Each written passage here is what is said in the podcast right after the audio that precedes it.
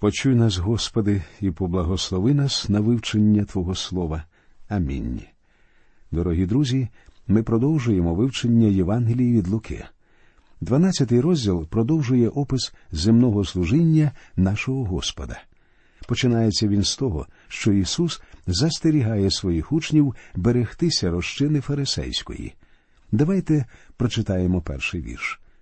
Того часу, як зібралися десятитисячні натовпи народу, аж топтали вони один одного, він почав промовляти перш до учнів своїх стережіться розчини фарисейської, що є лицемірство.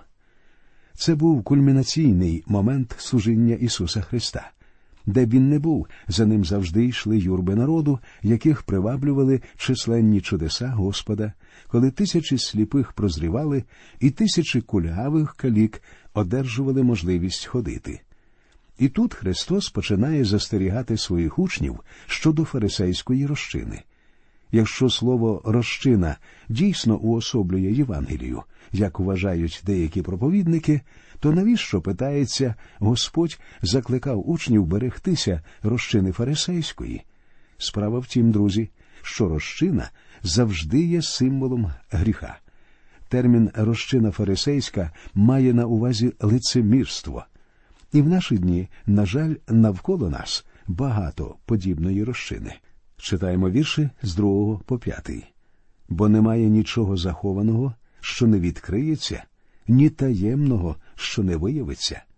Тому все, що казали ви потемки, при світлі почується, що шептали на вухо в коморах, на дахах проповідане буде. Кажу ж вам своїм друзям не бійтеся тих, хто тіло вбиває, а потім більш нічого не може вчинити. Але скажу вам, кого треба боятися. Бійтеся того, хто має владу, убивши, укинути в гієну. Так кажу вам, того бійтеся. Саме виходячи з цього принципу, Олівер Кромвель говорив бійтеся Бога, і вам не доведеться нікого більше боятися. Коли Кромвеля запитали, у чому секрет його надзвичайної хоробрості, він відповів Я давно зрозумів, що якщо я буду боятися Бога, мені вже не потрібно страшитися людей. Той самий принцип хоче виразити і Господь у цьому уривку. Читаємо далі. Чи ж не п'ять горобців продаються за два гроші, та проте перед Богом із них ні один не забутий. Але навіть волосся вам на голові пораховане все. Не бійтесь, вартніші ви за багатьох горобців. Кажу ж вам кожного, хто перед людьми мене визнає, того визнає і син людський перед ангелами Божими. Хто ж мене відсурається перед людьми, того відсураються перед ангелами Божими.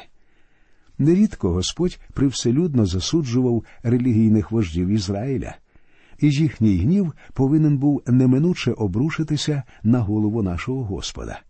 А тому його учні теж повинні були очікувати подібного відношення з боку влади. Але Господь Ісус вимовляє ці слова розради і підтримки, запевняючи учнів, що Бог завжди подбає про них.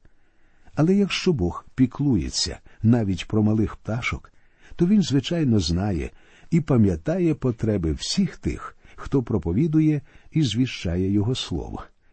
Десятий вірш. І кожному, хто скаже слово на людського сина, йому проститься, а хто зневажатиме Духа Святого, не проститься.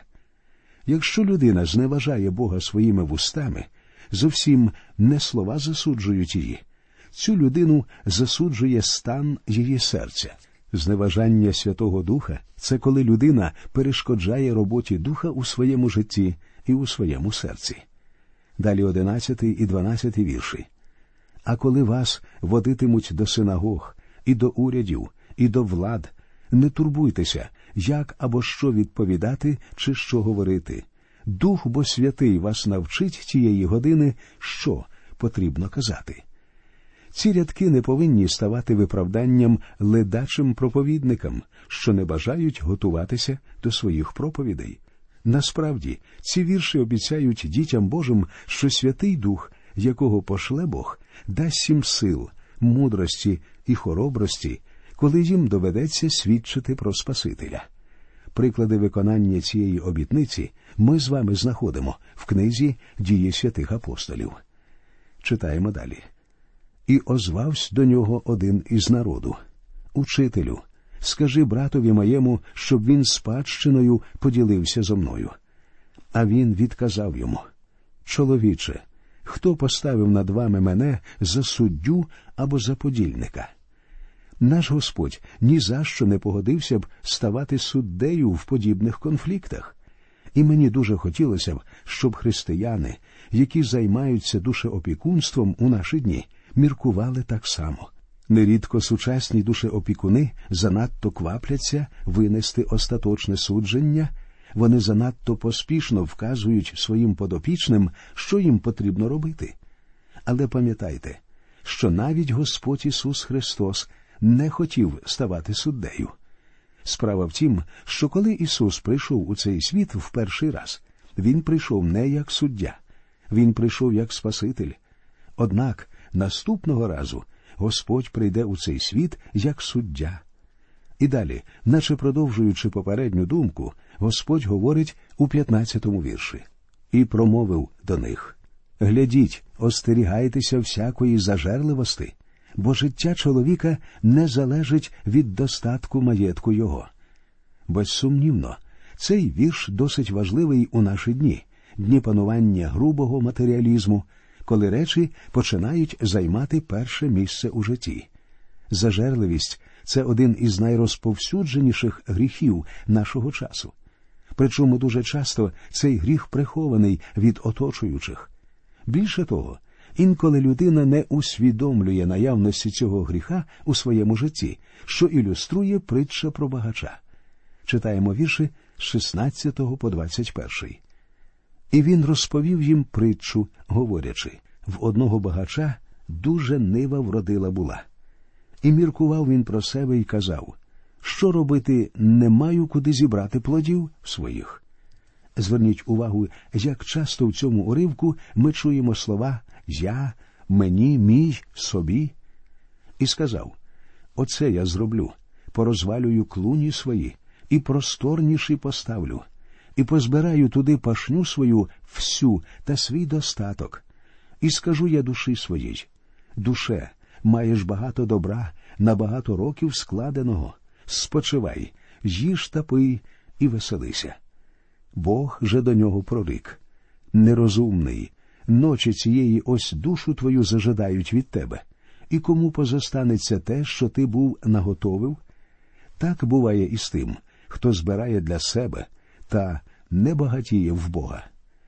Цей чоловік міг нагромадити значні багатства на цій землі, але при цьому він не подбав про скарби небесні, і Господь називає його нерозумним.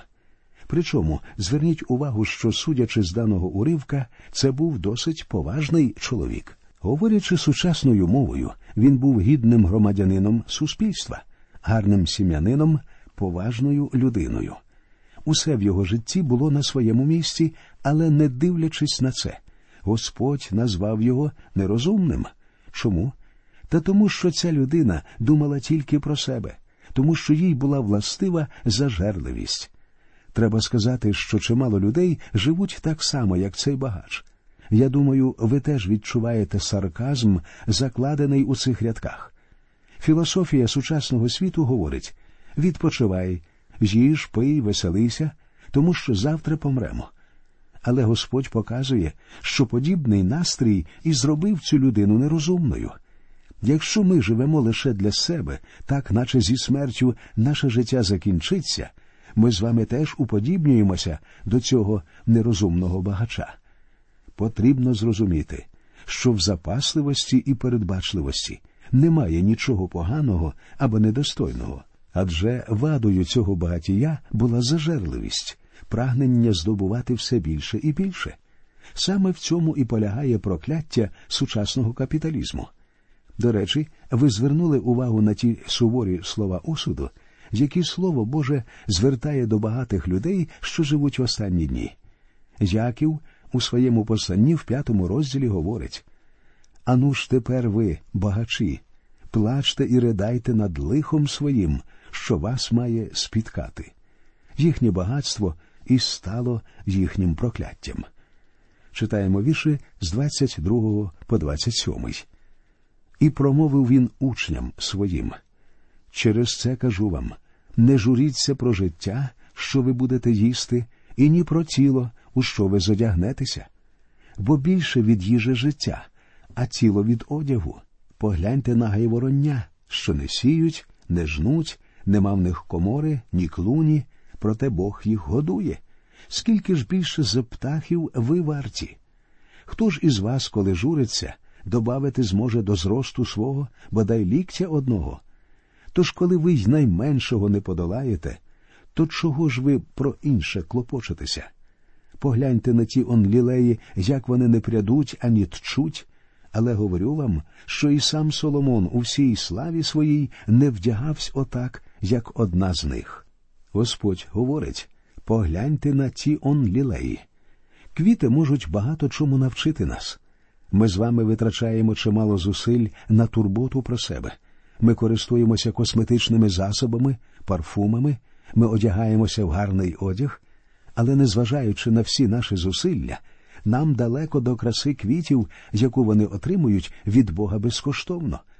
Істина в тому, що деяким з нас потрібно більше сподіватися на Бога. І коли он траву, що сьогодні на полі, а взавтра до печі вкидається, Бог так задягає, скільки ж краще задягне він вас, маловірні. Однак ці вірші не повинні потурати нашим лінощам.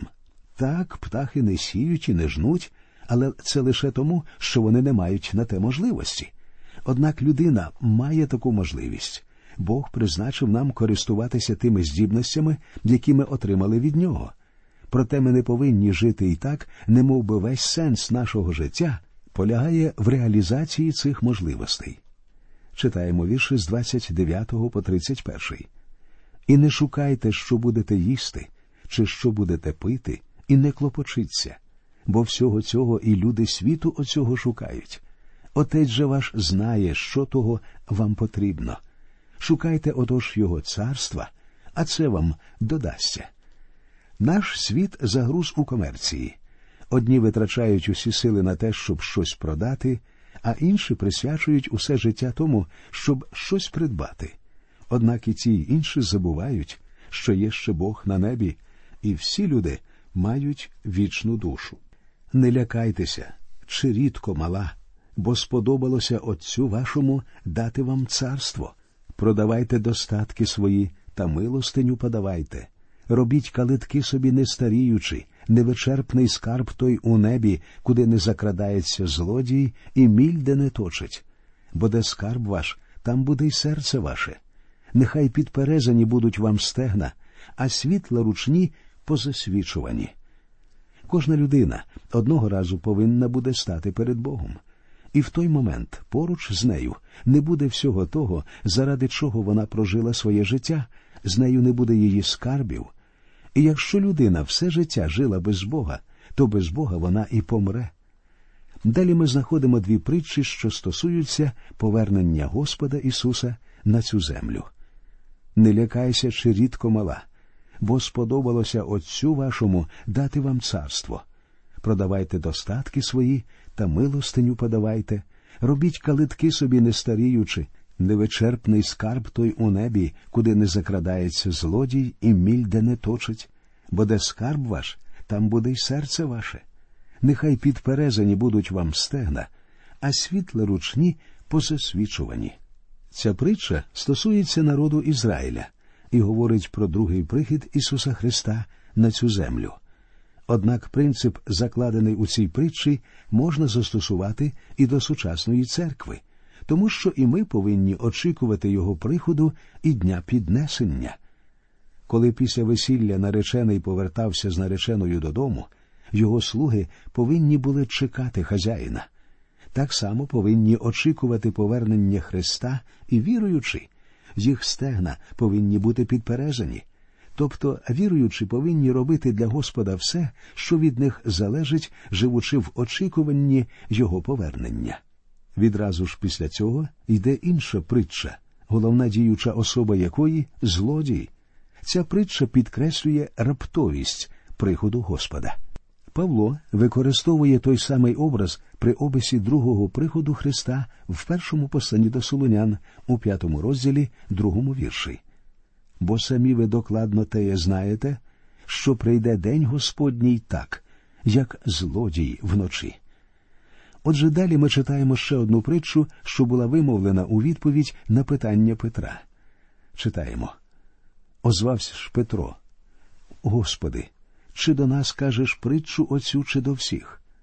А Господь відказав Хто ж тоді вірний і мудрий домоправитель, що пан настановить його над своїми челядниками, щоб давати харч визначену своєчасно? Блаженний той раб, що пан його прийде, та знайде, що робить він так. По правді кажу вам, що над усім маєтком своїм він поставить його.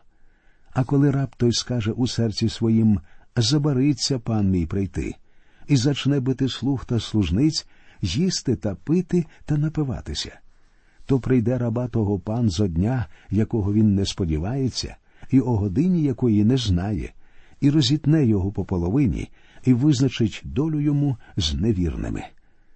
Ця притча говорить про відповідальність християн перед Господом. Як і попередні притчі, ця притча звернена до народу Ізраїля. Однак даний принцип стосується і нас з вами. Багато людей вважають, що прихід Ісуса повинен відбутися, якщо не сьогодні, то завтра. Тому вони сидять, склавши руки в очікуванні цього дня, замість того, щоб працювати. Ми повинні трудитися так, ніби прихід Господа повинен відбутися тільки через тисячу років. Давайте перестанемо встановлювати точні дати Його приходу, давайте будемо готуватися.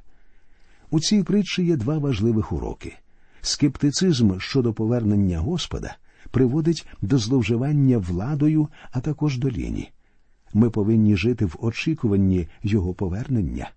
Наше життя повинно йти так, ніби Господь з'явиться наступної хвилини, і нам потрібно відповідати перед Ним за прожите нами життя. Адже нам і справді доведеться дати йому звіт, як ми прожили це життя. Читаємо 47 та 48 вірші. А раб той, що знав волю свого господаря, але не приготував, ані не вчинив згідно волі його, буде тяжко побитий. Хто ж не знав, а вчинив карегідне, буде мало він битий.